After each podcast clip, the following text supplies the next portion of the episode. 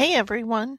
Welcome back to the coop with Meyer Hatchery, where we talk all things poultry in hopes of educating chicken keepers and inspiring future flock owners. I'm Linda. On a recent podcast, we discussed waterfowl and reasons to add them to your flock. So if we've helped you to decide to get some waterfowl, today I'd like to talk to you about waterfowl brooding so you'll know how to safely get them started to raise them in good health. Ducklings and goslings should not be allowed to swim when you first receive them. As day olds, they only have fluffy down without any oil covering. So if your new young waterfowl try to swim early on, they could drown. Not being raised by their mothers, the ducklings and goslings you receive from us will not have waterproof oils on them until they're about five weeks old. Without these oils, they can become chilled to death or waterlogged and drowned. So please, Use duckling and gosling safe shallow waterers for your waterfowl brooding. The water dishes should be deep enough to get their bills into the water, but they should not be able to climb into the water. Another reason for shallow water dishes is heat bulb and lamp safety. Waterfowl can break bulbs. They try to put their heads in the water dish and will shake them, having a little duck dance party. The shaking of those wet heads can break bulbs or lamps. This is another reason to limit the amount of water young waterfowl have access to. Now let's talk about the rest of brooder setup. A brooder is a place where you can safely keep your young poultry at a controlled temperature. The sides should be free of draft, so if you want to use something like a dog crate, you'll want to cover the sides to prevent drafts.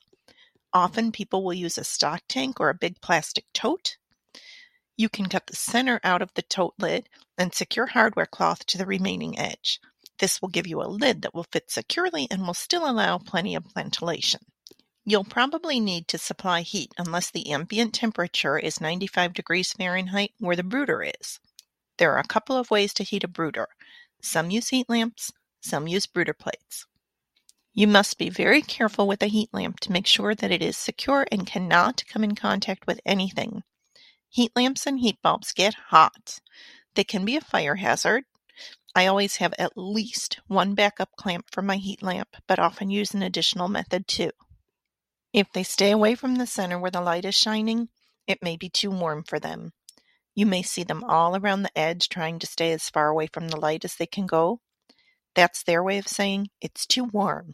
If you see this, raise the light a bit, watch them again, and adjust it as needed. The lamp should be hung so it's 18 to 24 or more inches away from anything and aimed to direct the heat toward the center of the brooder.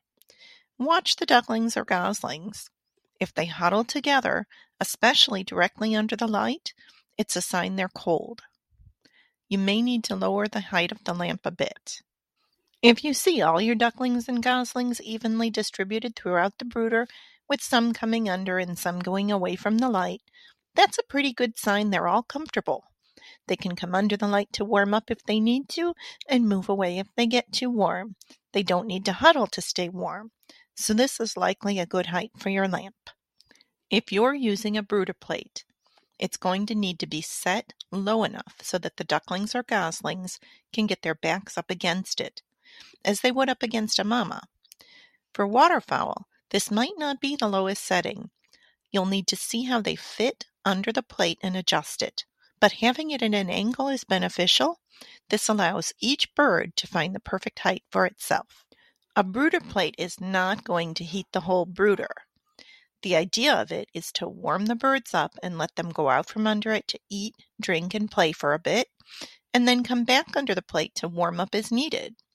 Because the brooder plate does not warm the whole brooder, the ambient temperature in the room where the brooder is located must be at least 60 degrees Fahrenheit. Warmer is okay, but not cooler.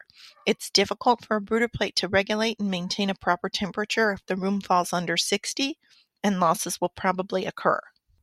Like chicks, ducklings and goslings cannot regulate their body temperature when very young and not fully feathered so brooder temperature is important until they're fully feathered around 7 to 9 weeks old.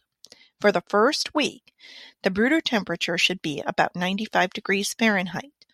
Each week, you can raise the lamp or the height of the brooder plate as the waterfowl grow.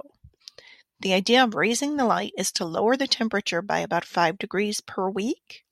You can continue to do this until the birds are fully feathered or the temperature in the room is the same as the brooder temperature.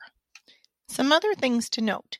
We suggest at least two inches or more of pine shavings for bedding on the bottom of the brooder to absorb moisture and provide footing. The shavings will need to be changed frequently due to both moisture and mess. Leaving wet bedding in the brooder can cause the young waterfowl to become chilled and this can lead to losses. Feed. We're often asked what to feed young waterfowl. We suggest waterfowl starter from hatch to age two weeks. This is usually about 20 to 22% protein. From three weeks to laying age, use a 17 to 19% protein waterfowl grower. Once your birds reach laying age, you can use waterfowl breeder or maintenance feed. This is going to be about 15 to 18% protein. For maintenance, use a 14 to 16% protein feed. As ducklings need more B vitamins than some other fowl, it's not a bad idea to add a vitamin, such as our Vital Pack, to their water. So there you have the basics of waterfowl brooding to take care of your new little ducklings or goslings, so they'll be safe and well from brooding until they're fully feathered and can go outside. And with that, I thank you for listening to The Coop. Be sure to subscribe, and if you would be so kind, drop us a review. Did you know that you can save $5 off your next Meyer Hatchery purchase of $50 or more? Enter the coupon code The Coop. That's T H E C O O P at checkout. We'd love to hear your thoughts and want to know if you have any ideas or topics you'd like us to talk about on the coop. Please send an email to podcast at meyerhatchery.com.